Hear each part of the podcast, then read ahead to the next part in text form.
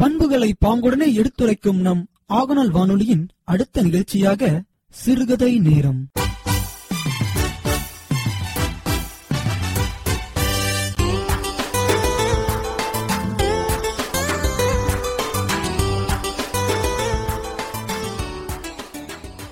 திகடச் சக்கரம் செம்முகம் ஐந்துலான் சகடச் சக்கர தாமரை நாயகன். அகடச் சக்கர விண்மணி யாவுரை விகடச் சக்கரன் மெய்ப்பதம் போற்றுவாம்.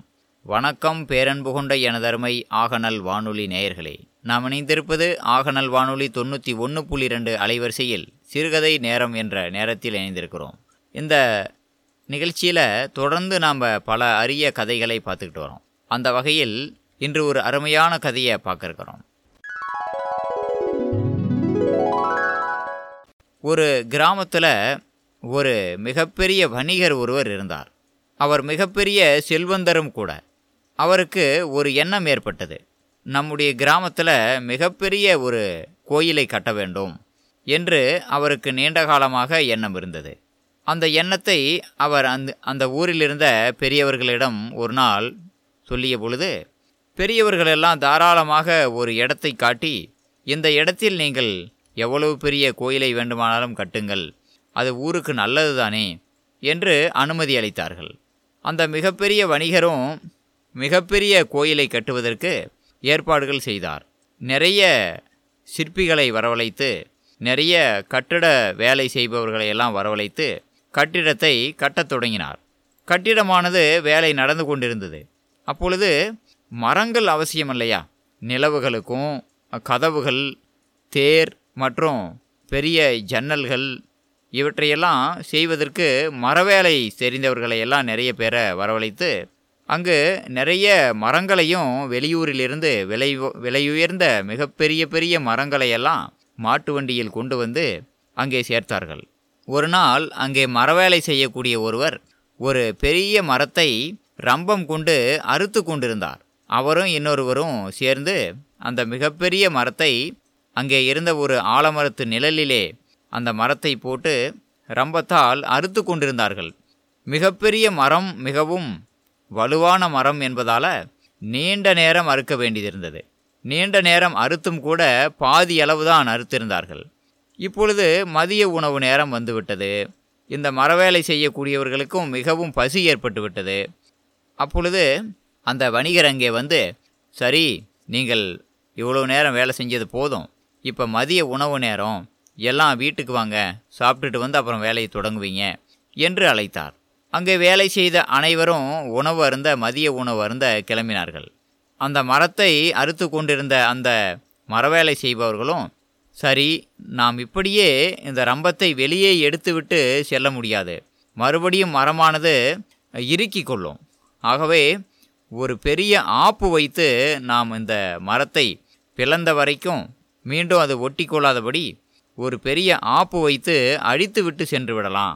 அதன் பிறகு நாம் மீண்டும் வேலையை தொடங்குவது எளிதாக இருக்கும் என்று கருதி ஒரு மரத்தாலான பெரிய ஆப்பு ஒன்றை அவர்கள் தயாரித்து அவர்கள் அறுத்த அந்த மரத்தில் அதனுடைய பிளவில் வைத்து நன்கு அடித்தார்கள். அதன் பிறகு ரம்பத்தை வெளியே எடுத்து வைத்துவிட்டு அவர்கள் சாப்பிட கிளம்பிவிட்டார்கள். அந்த ஆலமரத்தில் நிறைய ஏராளமான குரங்குகள் இருந்தன.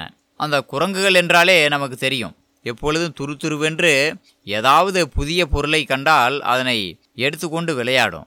அப்படி அந்த மரத்திலிருந்த ஏராளமான குரங்குகள் இவர்கள் சென்றவுடனே கீழே வந்து அந்த மரங்களிலெல்லாம் ஏறி விளையாட ஆரம்பித்தது. அங்கே கீழே கிடந்த மரங்களிலெல்லாம் ஏறி விளையாட ஆரம்பித்தது. அந்த குரங்குகளில் ஒரு குறும்புக்கார குரங்கு ஒன்று இருந்தது. அந்த குரங்கு இவர்கள் ஏற்கனவே பிளந்து ஆப்பு வைத்து அடித்திருந்தார்கள் அல்லவா? அந்த மரத்தின் மீது வந்து அமர்ந்து கொண்டது. இது ஏன் இப்படி செய்திருக்கிறார்கள்? இந்த முட்டாள்கள். இது ஏன் இப்படி ஒரு குச்சை கொண்டு இந்த மரத்தை இப்படி அடித்து வைத்திருக்கிறார்கள்? முட்டாள்கள் இப்படி செய்திருக்கிறார்களே என்று அந்த மரவேலை செய்தவர்களை முட்டாள்கள் என்றது கருதி கொண்டு இந்த குச்சை நாம் பிடுங்க வேண்டும் இந்த ஆப்பை நாம் பிடுங்க வேண்டும் என்று கருதி அது பிடுங்கி பார்த்தது. அவ்வளவு எளிதாக பிடுங்க முடியவில்லை. சரி எப்படியானும் இதை பிடுங்கிவிட வேண்டும் என்று தன்னுடைய பலம் கொண்ட மட்டும் ஆப்பை அசைத்து அசைத்து அசைத்து அசைத்து அப்படியே பிடுங்கி விட்டது மிக கரினப்பட்டு ஆப்பை பிடுங்கிவிட்டது. அவ்வளவுதான். அந்த ஆப்பு வெளி வந்தவுடனே அந்த மரமானது பட்டார் என்று ஒட்டி கொண்டது இறுக்கி கொண்டது. அப்படி இறுக்கி கொண்ட பொழுது அந்த குரங்கினுடைய வாளானது அந்த மரத்தின் பிளவுக்குள் ஏற்கனவே இருந்தது. இப்பொழுது அந்த அந்த குரங்கினுடைய வாளானது அந்த மரத்தால் இறுக்கப்பட்டு துண்டாகிவிட்டது. வாளை இழந்த குரங்கு வழி தாங்க முடியாமல் கியோ கியோ என்று கத்திக்கொண்டு அங்குமிங்குமாக ஓடியது மரத்தில் மீது ஏறி ஏறி குதித்தது. என்ன செய்வது பாவம்? அதனுடைய வாள் போனது போனதுதான். இப்படியாக ஆப்பசைத்த குரங்கின் கதை சொல்லப்படுகிறது. இது மிகவும் அனைவராலும் மிகவும் அறியப்பட்ட கதையாகும். பேச்சு வழக்கில் சொல்வார்கள் ஆப்பசைத்த குரங்கை போல் அகப்பட்டு கொண்டான் என்று சொல்வார்கள். அதாவது தேவையில்லாத விஷயத்தில் தலையிட்டு மூக்கை நுழைத்து அதிலுள்ள சிக்கலில் நாம் அகப்பட்டு கொள்வது. அதைத்தான் ஆப்பசைத்த குரங்கை போல் அகப்பட்டு கொண்டான் என்று பேச்சு வழக்கில் சொல்வார்கள்.